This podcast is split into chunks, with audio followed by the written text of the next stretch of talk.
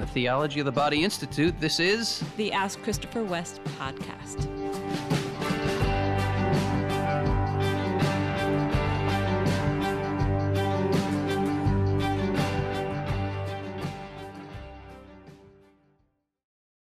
Hi, podcast listeners. Hey, everybody. We're good.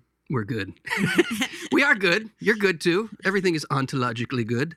What I meant to say, we're glad to be back with you for another episode. Uh, yes, we are.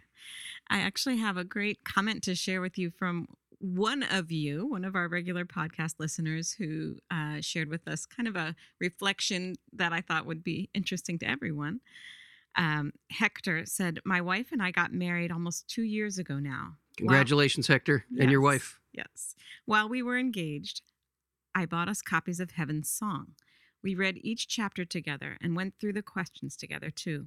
which is a book that I wrote. So, uh, in Heaven's case those out there who haven't heard of Heaven's Song, Right. it's called Heaven's Song Sexual Love as It Was Meant to Be. Mm, yeah. And it's a reflection on John Paul II's, uh, what have come to be known as the hidden addresses of his theology of the body, because they weren't actually delivered in St. Peter's Square. Right. Because, uh, well, sorry, this is a bit of a long aside, but for the sake of context, uh, JP2 uh, didn't deliver these texts on the Song of Songs. And when I got to meet with Cardinal Dziwisz in 2008, who was John Paul II's private secretary, Michael Waldstein and I went to spend some time with him in Poland. And we asked him very eagerly, why did John Paul II not deliver these amazing texts on the Mhm. Song of Songs? And Dziwisz said, because they were too delicate for a public audience uh, in term not in terms of a public reading them but delivering them at a at a public audience with uh, young ears presence etc they are very delicate intimate reflections on the erotic love poetry the song. Of songs all that for context. This is what hector's talking about. Okay sorry to interrupt my love. Keep going. All right. Well, back to Hector. yes back to hector Yes, he said uh, reading and going through this book together was such a great blessing for us. We were always very open with each other about our past relationships, Mm, our desire to live a Christian courtship, engagement, and marriage. This book, I cannot stress it enough, was a great supplement for our preparation for marriage. I feel that many of your listeners would benefit from it. oh thank you hector for sharing that it's always great to get encouraging words like that. This is why we do what we do Yeah. at the Theology of the Body Institute for people like Hector and his wife. Yeah. Yeah, that's so encouraging. Thank you, Hector. Speaking of what you do at the Theology of the Body Institute, is there more you can tell us about what's going on? Yeah, we have some exciting news for for several weeks. I've been hinting here and there on the podcast that we have some fun new stuff coming for our patrons. Mm-hmm. And I just want to give a shout out right now to all our listeners out there of this podcast who are also patrons of the Theology of the Body Institute. Thank you, thank you so much for your monthly support. We could not do what we do here at the Institute without you guys. Really, the the patron community is is the backbone of of uh, what enables us to do what we do, funding our our missionary outreach. We're so so grateful. And just to show our gratitude to all our patrons, we have updated the website and the offerings for our patron community. And we'll have that link in the show notes, tobpatron.com. Uh, so thank you, thank you, everybody out there who is a patron. If you aren't a patron and you are blessed by what we do here at the TOB Institute and want to support what we do, uh, this is one of the best ways you can can help us to continue our mission. So click the link there to learn more and check out all the exciting things that we do for our patrons, the ongoing formation, the videos we offer. There's I used to do these little I call them my video journal Mm-hmm. entries where I just pick up my iPhone and say hey to everybody and share a little reflection. Yeah. There I think I recorded nearly 400 of those videos Uh-huh. and they're getting now archived on the patron community for our patrons to watch and listen Mm. to. And we have a whole host of audio talks uh, on there as well, and a couple video courses, other great benefits for our patrons. So check that out. And we'll also put a link in the show notes since Hector mentioned it to the Heaven Songbook. So Mhm. in case people are interested in that, you can learn more about that in the show notes. Sounds great. Shall I jump in with Yeah, the question? Let's do it. This is from Thomas. He says, I've really felt God speaking to me through this podcast. It has been such a wealth of knowledge and wisdom. I am 24 years old and am currently in a serious relationship. My girlfriend is amazing. Awesome. I like that he said that. Yes. He says, Thomas, you're amazing too, just so you know. he says, We've been reading Love and Responsibility Mm, together. good one. Good one. Mhm. I've been growing in chastity over this past year. It has been such a journey that I can only thank God for the grace He's given me. But I found myself doubting the purpose of the male body. Women seem to have an easier time controlling their thoughts and bodies when it comes to physical desire and sensuality. As a man, it has always been hard. I still get thoughts which I try not to entertain. Is there a purpose to these? Can you give some encouragement Mm, and mm. advice for men like me trying their best to practice chastity, to not fall into self disgust and feelings of uselessness? Mm. How can my sensual desires be a gift rather than a hindrance? Okay, so Wendy, I want you to hold me accountable here to some of these things I'm hearing him say. Uh, bring me back to the self disgust Yeah. and and the uh, was there something about pointlessness or Yep. Mhm. yeah? So bring me back to if I if I go off down a rabbit trail, which I'm inclined to do on occasion. Okay. Bring me back to those points. yes. Um, first of all, for listeners who aren't familiar with the book Love and Responsibility, it is Karol Wojtyła's first book that came out in the early 60s. Karol Wojtyła is the future St. John Paul II. And it was a, a philosophical reflection on human love, hmm spe- specifically erotic love, the love of, of man and woman. And man, did that raise eyebrows when this Col- Polish prelate, Polish Polish prelate, uh, came out with this book saying that it's an act of virtue for husbands to learn how to contain their own climax in order to bring their wives to climax with them. Bishops did not talk about these things Yeah. and the fact that this Polish bishop was willing to do so was was remarkable at the time. And this Polish bishop later became pope and gave us theology of the body. So love and responsibility is really the philosophical foundation of his later work, theology of the body. Mhm. It's not easy reading, uh, but it is well, well worth the effort it repays for those who dive into it. So Thomas, here's to you for diving into uh, Wojtyła's love and responsibility. Yeah, and just your openness to grace in general, even your question is like God's making a space for more grace in Mm. your life right now, and it's beautiful. Yeah, he raises so many important questions. I just want to ask the Holy Spirit to come and guide my words because I could just dip into my files as my this is what I typically say when people answer this, but I don't want to just dip into my files and give typical answers. I want to really, Thomas, I want to try to speak to your heart. hmm So, Holy Spirit, help me to speak to Thomas's heart. Here's what I, I, I comes to me immediately. Where the Holy Spirit is, there is freedom. Thomas, you are called to freedom, brother. And that freedom is given to us as the power to love. What you are experiencing is nothing other than your fallen humanity fighting against that call to freedom. And it is a battle. I've been in this battle uh, my whole life, of course, but consciously and with with intention, I've been in this battle for 33 years. Is that right? Am I doing my math right? Something like that. 32 or 33 years. Like I have been taking this battle hmm seriously. And just this morning, just this morning in my prayer journal, I was just sick of the battle. Mm. And and I was just complaining to the Lord, Lord, it's it's just I just need a rest from the battle. It's a battle to be human. It's a battle not to cave in to one's fallen thoughts and fallen inclinations. Mm. And the temptation there is, you know, we have lust on the one hand, but we have another capital sin, which is called sloth. hmm And that's what I was experiencing this morning, I believe. That sloth, the best definition I've heard of it is the sadness that we feel because the good is difficult. Hmm. And the good, Thomas, that you are called to is indeed difficult.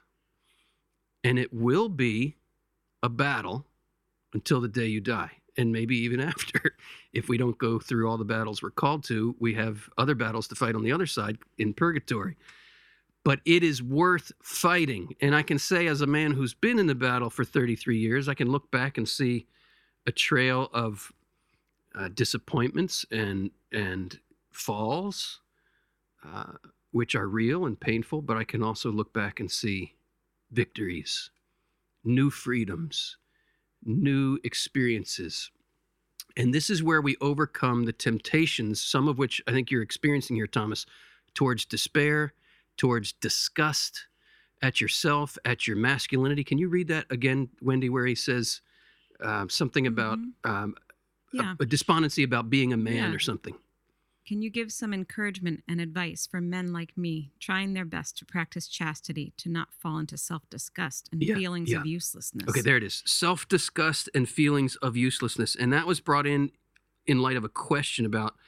Um, he had at the beginning something about the, the I'm beginning to wonder whether there's any real meaning here. Doubting the purpose. Doubting the purpose. Doubting the purpose. All right, are you ready, Thomas? You ready for this one? Why does Thomas have testicles? A little alliteration there. Thomas has testicles to testify to the eternal fatherhood of God. The very word testicles, the very word shares the same roots as words like testify, testimony, testament. What is the Old Testament about? What is the New Testament about? It's all about the revelation of the eternal fatherhood of God. Hmm. Thomas, you and I have the privilege as men, we have the privilege of learning what it means to image the love of the Father in and through our bodies by giving testimony in and through our bodies. The ultimate testimony, the ultimate bodily testimony of the eternal fatherhood of God came through the eternal Son of God's body when he said to his bride, This is my body given up for you. That is the testimony in and through the body of Christ to the eternal fatherhood of God. And here's our call Husbands, love your wives as Christ loved the church. Now, here's where we face the battle. We are in a battle, Thomas, precisely because of how purposeful and meaningful and literally potent our bodies are as men. There is an enemy who doesn't want us to give testimony to the eternal fatherhood of God. John Paul II, in his marvelous book, Crossing the Threshold of Hope, says, This is truly the key for interpreting reality. Okay, what's truly the key for interpreting reality? Then he says, Original sin attempts to abolish fatherhood. Hmm. This is the battle we are facing. John Paul II says, the battle for the truth of our sexuality takes us to the very center of the struggle between good and evil, between life and death, between love and all that is opposed to love. And Thomas, you're feeling it. And I say to you, brother to brother, keep going, keep going. The freedom that is there held out for us if we would stay the journey in the battle. And this means this is almost counterintuitive to the way we understand masculinity in our fallen world. We have this this kind of uh, machismo understanding of I can do it. I'm going to go be a chaste man, for example. Uh, no, you can't do it, Thomas. Our freedom comes not by a striving and a self reliant pulling ourselves up by our bootstraps. The freedom for which Christ has set us free, that same freedom that I began with by saying, where the Spirit of the Lord is, there is freedom. And the freedom that you desire, Thomas. What freedom? The freedom to love as you're called to love as a man. The freedom to, to rejoice in being a man. The freedom to rejoice in the, in the beauty of woman. The freedom to rejoice in the glory, the goodness, God's plan for our sexuality. That freedom comes not by self reliant effort. That freedom comes by total surrender to a power that does not originate in us. It comes from a posture of open receptivity to a gift. I would say to you, Thomas, what you are facing in this cry of your heart that you've put into this question, you are facing your poverty. You, you know, th- there's this question men men always want to ask uh, themselves and, and answer: Do I have what it takes? Do I have what it takes? John Eldredge really really unfolds this in his work. Men have this burning question: Do I have what it takes? And I want to say the only honest answer to that question it's paradoxical the question the answer to the question because the only honest question only honest answer to that honest question is no i in my own self-reliant effort i do not have what it takes but where's the paradox the moment you admit i don't have what it takes now you have what it takes Hmm. because that's what it takes to be a man, to admit your poverty. As we open our poverty, we come to realize our poverty is the shape, if you will, of God's riches. Our poverty is the shape of God's riches. And I want to hold out to you, Thomas, what you're going to begin to experience as you live from that open poverty, that poverty that is open to God's riches. I'm going to call you, Thomas, to renounce the sin of self reliance. And there's a twin sin with self reliance. And I know this because my confessor has told me I need to confess these two sins every time I go to confession. The twin towers of sin in almost every man's life self reliance and then self condemnation when our self reliance doesn't show itself to be reliant. We say i'm going to go do it and then we fail in doing it and then we beat the crap out of ourselves Mm. in our failures. I think i'm sensing that's kind of where you are thomas and i'm going to i'm going to call you to confess a root sin here. Be even this before the sin of lust i think the sin here is self-reliance Mm. and then self-condemnation open that poverty that you cannot do what you're called to do and let god's grace come into it St. Augustine says the law was given so that grace might be sought, and grace was given so that the law might be fulfilled. That's the posture. The law makes me realize I can't do what I'm called to do. I don't have it in me. And as soon as you admit you don't have it in you, now you have it in you because now your poverty is open to God's grace, and grace is given so that we can fulfill the law. And fulfilling the law means the freedom to love as we're called to love in and through our bodies. I've put a lot out there, and I, I could go on and on and on, but I, I know there's there's something that you want to share, Wendy. So I want to want to pass the mic off to you. Thank you. First of all, you did a great job. You came around to the things that were on your heart at the beginning of the question Good, good. to address. So I'm so glad. Um, I'm glad Thomas, as I said earlier, asked this question. And even before asking the question, already the Holy Spirit's been at work creating this, you know, awareness of an emptiness that needs to be Yes. filled with truth. You know, there's there's some lies coming against his masculinity as he's looking at the struggle. The lie is you're actually bad. Yeah. Yeah. There's a lie. Big, big, big Yeah. lie.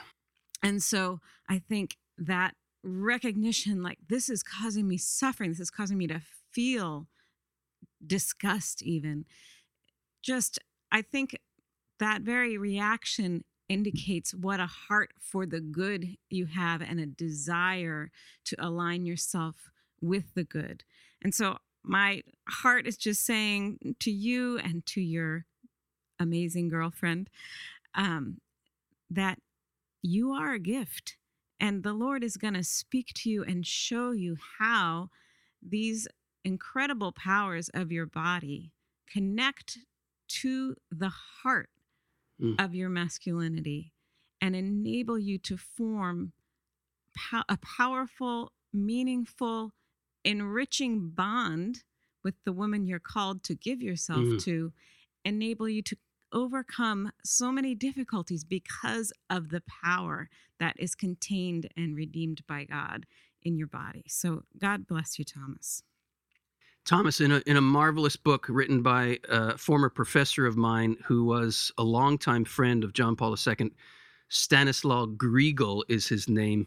And we'll put a, a link in the show notes to this book uh, on uh, the human person according to John Paul II. That's not the exact title, but that's what it, it deals with. He says if we're merely averting our gaze in times of temptation, if we're merely averting our gaze, we are shutting down the journey on which we are called to be purified in our vision so that we can come to see rightly. When Jesus says, if you even look lustfully, you've already committed adultery in your heart, he's not saying, therefore, stare at the sidewalk for the rest of your life. He's saying exactly what I, I've been trying to unfold, or at least, you know, I don't want to claim I have the exact insight on what Christ is saying here, but I, I do want to say that I know what Christ was saying in the Sermon on the Mount includes this a recognition of our poverty, our inability to see as we're called to see. And in that is the, is the invitation to cry out, Jesus, son of David, have mercy on me. I want to see. I want to see. In the Sermon on the Mount, when Jesus is talking about lust, again, he's not saying avert your eyes for the rest of your life. He's saying, let me teach you how to see. Let me open your eyes so that you can see the mega mystery, the great mystery St. Paul talks about in Ephesians 5, that to, so that we can come to see our sexuality, our very being as male and female, and the call of the two to become one flesh. This is a great mystery, a mega mystery, St. Paul says, and it refers to Christ and the church.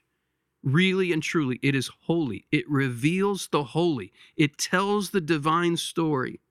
And I know you feel stuck there, Thomas. Cry out in your poverty Jesus, son of David, have mercy on me. I want to see. Make that your prayer. That's my prayer for you, brother, that that would become your prayer because I know the Lord will answer that prayer in your life. Amen. And there's another question here that relates to masculinity and femininity. So it's kind of interesting that another listener, you know, had a similar Okay. related thing on. hmm This is a woman. It's a question from Katie. Hey, Katie. Katie says, I'm wondering if you could explain this quote I read from St. Edith Stein. Okay. The relationship of soul and body is not completely similar in man and woman. With woman, the soul's union with the body is naturally more intimately emphasized. Woman's soul is present and lives more intensely in all parts of the body and is inwardly affected by that which happens to the body. Mm. Fascinating.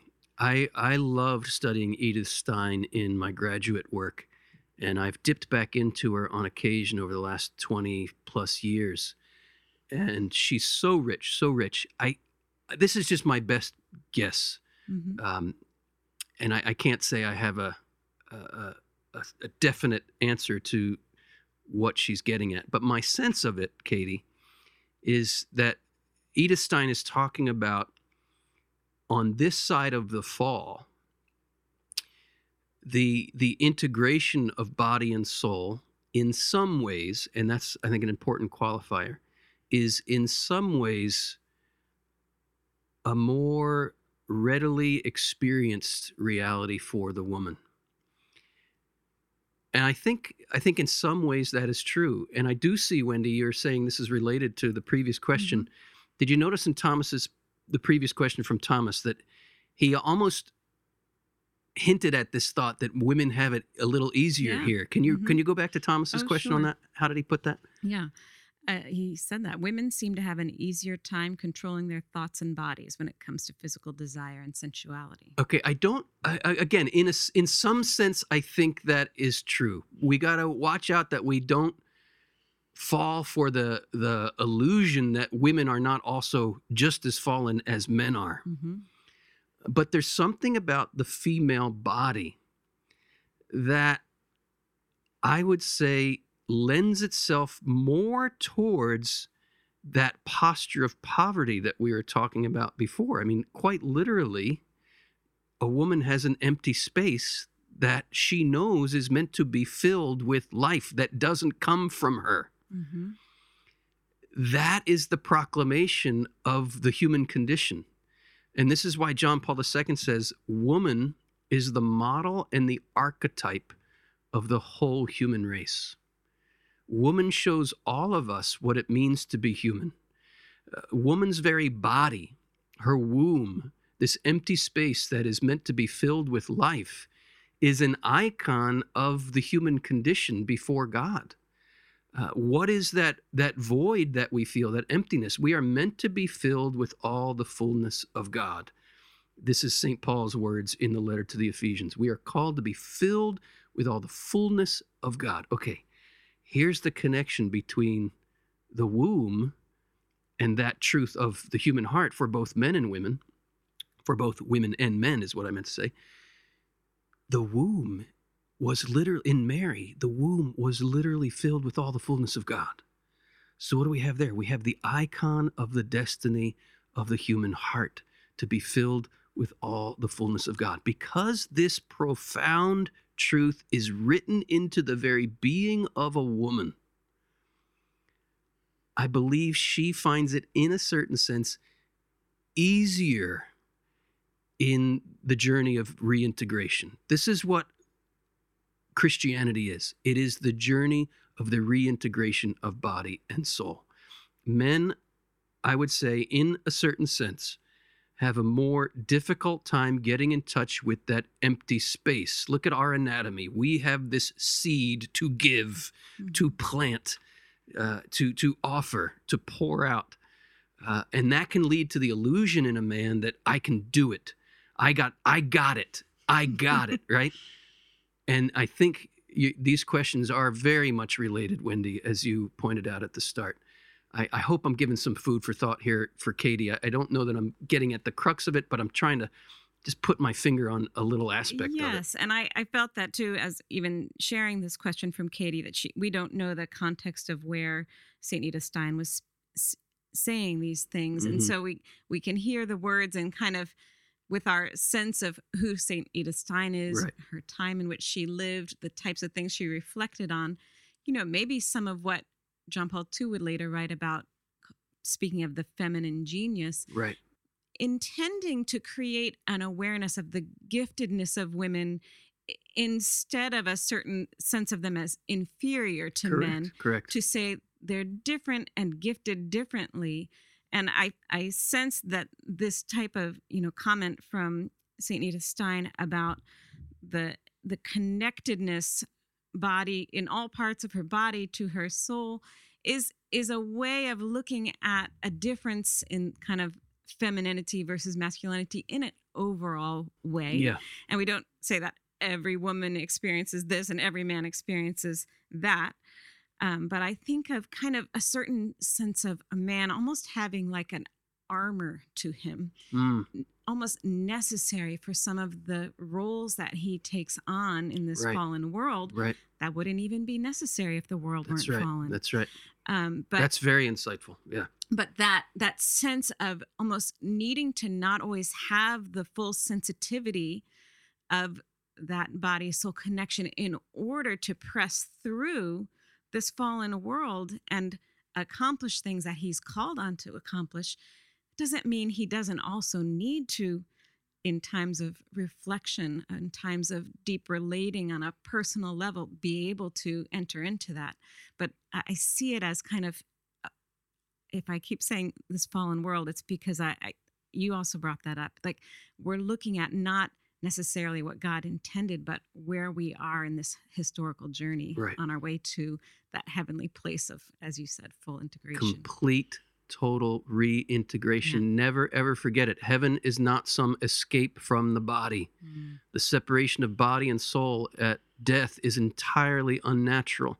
Christ came so that we might have life and have it to the full. And for us as human beings, that always means the reintegration of body and soul. That's the destiny, the resurrection of the body. This is our faith. This is, uh, in fact, the Catechism says this is the most controversial teaching of the Christian faith. Mm. That we believe not only in some spiritual afterlife where the flesh is left behind. We believe in the resurrection of our bodies. Yeah. And our bo- our bodies are destined for glory. Mm. Thank you, Lord. Saint Edith Stein, pray for us. Her, her actual name or her saint name is Saint Teresa Benedicta of the Cross. The next question is from an anonymous listener. Uh, gosh, I, I thought it was a woman, but I'm not sure now. Okay. Um, I love your marriage and the way the two of you interact and look at each other. What steps have you both taken to have the marriage you have today? What did you do when you were really struggling individually or together? Ooh. And what advice can you give to those of us trying to have holy marriages who are struggling with our own spouse? Maybe deep wounds from the past they don't address. it's, a, it's, a, good one. That's a great one. I'm sad because we don't have a lot of time left in the podcast to really give it uh, a thorough answer. I would I would invite this person and and this person is saying um, the way we look at each other. They've probably seen some of our YouTube videos. Yeah. Uh, and speaking of YouTube, I want to invite people to check out uh, a video on our YouTube channel. It's called "Cry of the Heart," where mm-hmm. I tell more in depth part of our story. Yeah. And what we've struggled with. And if you want to get Wendy's perspective on that, you can check out the talk that she gave at our virtual conference last May. Mm-hmm. Uh, those talks are still available. We'll put a link in the show notes to that as well. Wendy gives her side of that story as well. So, how what have we done? What are some steps that can be taken? I want to go back to that recognition of our poverty. I came into our marriage 25 years ago with a lot of self reliance, and I was going to be the one who got it right. I saw the failures of a lot, a lot of husbands, how that caused women a lot, a lot of pain. And rightly so. That was a movement of the Holy Spirit for sure. I didn't want to go down that path. I mm-hmm. wanted to learn what it means to love my wife as Christ loves the church. And I, uh, with some zeal and maybe some, uh, some uh, naivete as to what it would take, not maybe, certainly plenty of naivete as to what it would take to live it out. I inscribed in your engagement ring, as Christ, so I. And I, I was going to be the guy who did it. And I was quick to get out of the boat, you might say, like Peter, and I was quick to sink. And I had to learn over and over and over again, and I'm still learning over and over and over again that whether it's in my marriage as a husband, whether it's in my fathering as a dad, whether it's in my my teaching as uh, in my ministry, in interacting with my students, in the work that I do, the truth of the matter is I don't have this great thing to give. I'd like to think I do. I'd like to think I have this wonderful thing to give you as your husband. But then again, there's that paradox when I realize my poverty as a husband.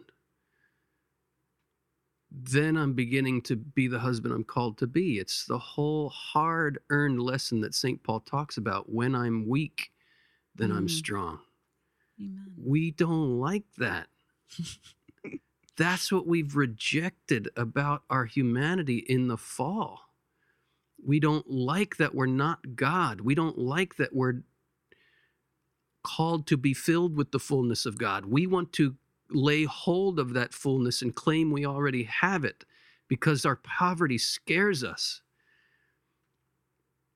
I think one of the most important things to take steps in healing in a in a married life and I was about to say in a troubled marriage, but that immediately sets up a dichotomy. Mm-hmm. All marriages are troubled marriages.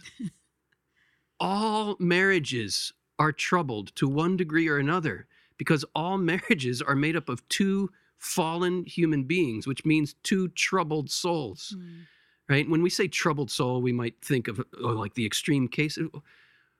We're all troubled. Maybe we don't have these extreme things. Maybe, you know, fill in the blank as to what you might not have done. But please, please don't look at those who are super troubled and then give yourself some excuse to think you're not also troubled. Remember that time, Wendy, we were recording a live podcast Yes. and we we had a bunch of people on a Zoom call and they didn't know we could hear them. And Yeah. what did what did the person oh, say? yeah. Yeah, it was just people chatting, waiting for our podcast to start. And uh, one of the listeners said, From what I've read, they have a really troubled marriage. Yeah.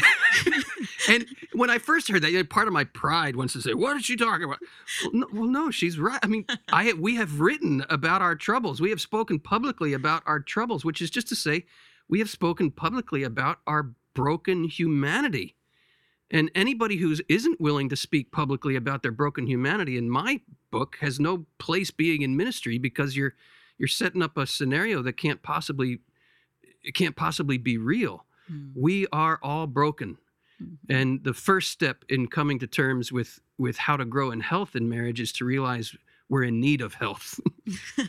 so, what are your thoughts, love? Yeah, I, I've been thinking about this question, uh, and I think one of the things that really captured our hearts in a in a way was when we were reflecting early in our marriage on the idea that the husband and wife, when they are become married, they are the ministers of their sacrament. Yes, yes. And I think what kind of captured my heart was the idea that of ministry, of of being called in an ongoing way to minister to you, to bring God's goodness into your life in whatever way that, you know, is necessary at different stages of our life. Um, and another concept was the of gift of recognizing the honor and privilege it is to receive one another as a gift from God, the unrepeatable person, the unique light of God that shines in you is in a particular way a gift to me. And I think a third thing that really has helped us is the understanding that you no one has to be perfect Mm. in order to be loved. Mm. And I can remember different times where God had to remind me of that. Maybe, you know, where I had um, finally gotten the courage to, you know, say something about a way that I was struggling in our relationship, then suddenly I'm very sensitive anytime that comes up again. You know, Mhm. wait, didn't I tell you? Now aren't you going to be perfect because I told you this is what I need you to do? And Wendy, I just need two more weeks, and then that, everything will be great. but the Lord just will say to my heart, He doesn't have to be perfect in order for God to love him. So not in order for me to love you either. And I I know you experience that toward me all the time because I'm I don't love you perfectly, even in the ways you've revealed to me that it would be most helpful to you if I could do this instead of that. I I fail at those things. And yet you still you still have the grace to love me in my imperfection and my weakness. So those are some of the things I think have been just guiding principles for us in our marriage. The most important one, though, being what you said about knowing that we need the grace of God and allowing Him to love one another through us. I would add this that, I mean, a short way to put it is that we all desperately need mercy. But to elaborate that uh, on that a little bit more, the Latin word misericordia for mercy means a heart that gives itself to those in misery. We cause one another pain because we're broken. Uh, every relationship will have pain. And learning to, to turn that pain into prayer Yes. learning to open that pain and not if we the, the pain needs an outlet. If we just bury it it's going to fester and come out in all kinds of crooked ways. The pain needs an outlet. If we aim the pain back at the person who caused the pain then we're just creating more pain. And you're going to be in this feedback loop of pain. I cause you pain you cause me pain you cause me pain i'm going to cause you pain. Now i cause you pain now you're going to cause me pain. Mm. and you it's there's no end to it. Right. the only end to that that's hell that's hell right there. Yeah. Endless you cause me pain i'm going to cause you pain that is hell the only way out of that hell is to take the pain and turn it into a prayer for the person who caused you the pain Mm. and I invite everybody, I've said this before on the podcast, turn to that passage in the Catechism. We'll put the exact paragraph number in the show notes that talks about this is during the Our Father reflection at the end of the catechism. Forgive us our trespasses as we forgive those who trespass against us. It says it's not in our power not to feel the pain that other people cause us. It's not in our power. Uh, nor is it in our power not or to forget it. We, you know, forgive and forget is not real. We don't have the power to forget it. But if we open that pain to the Holy Spirit, the Catechism says, the Holy Spirit can transform the pain into compassion. I've experienced this from you, Wendy, and it has been the salvation of our troubled marriage. I've experienced it from you. Our troubled, our marriage is troubled because you're troubled and I'm troubled, and we're troubled because we're fallen human beings. Here comes trouble. Here comes trouble. I have experienced from you, Wendy. You've taken the pain I've caused you and you've turned it into a prayer, and it's become compassion. Why, how can we wind up at compassion for the people who cause us pain? Why, why did they cause us pain? Because they're in pain. And now you realize, oh my gosh, the pain I feel that this person caused me, this person feels.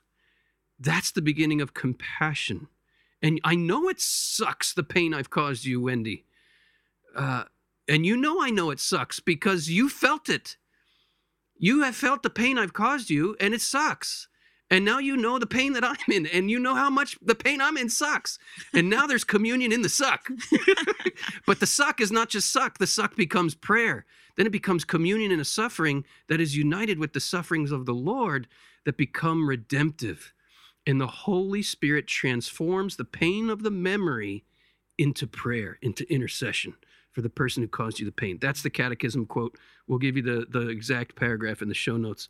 You can look it up. It's just, it's been the salvation of our marriage following that path. Yeah. And I would say also patience with one another. Patience, yes. like God has a timing for each thing. And we, we don't just set out to, you know, correct every. Yeah. Long term view. Long term right. view. That's right. Hope that's helpful to everybody. We're so happy to be answering your questions. We're delighted to do this for you guys. We hope it's a help.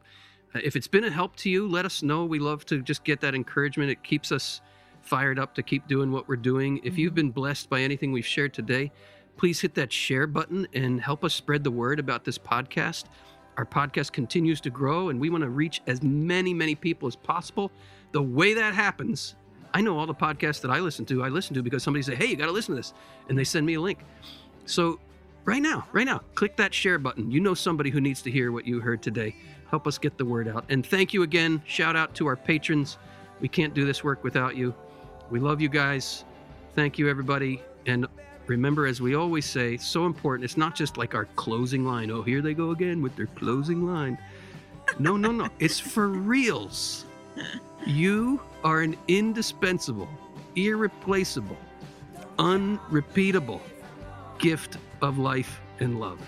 Become what you are.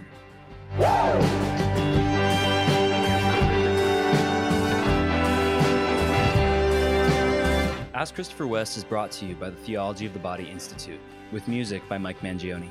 Christopher and Wendy hope that the information provided is helpful to you, but remind you that they are not licensed counselors. If you are going through serious difficulty, a list of trusted counselors and psychologists can be found in the show notes.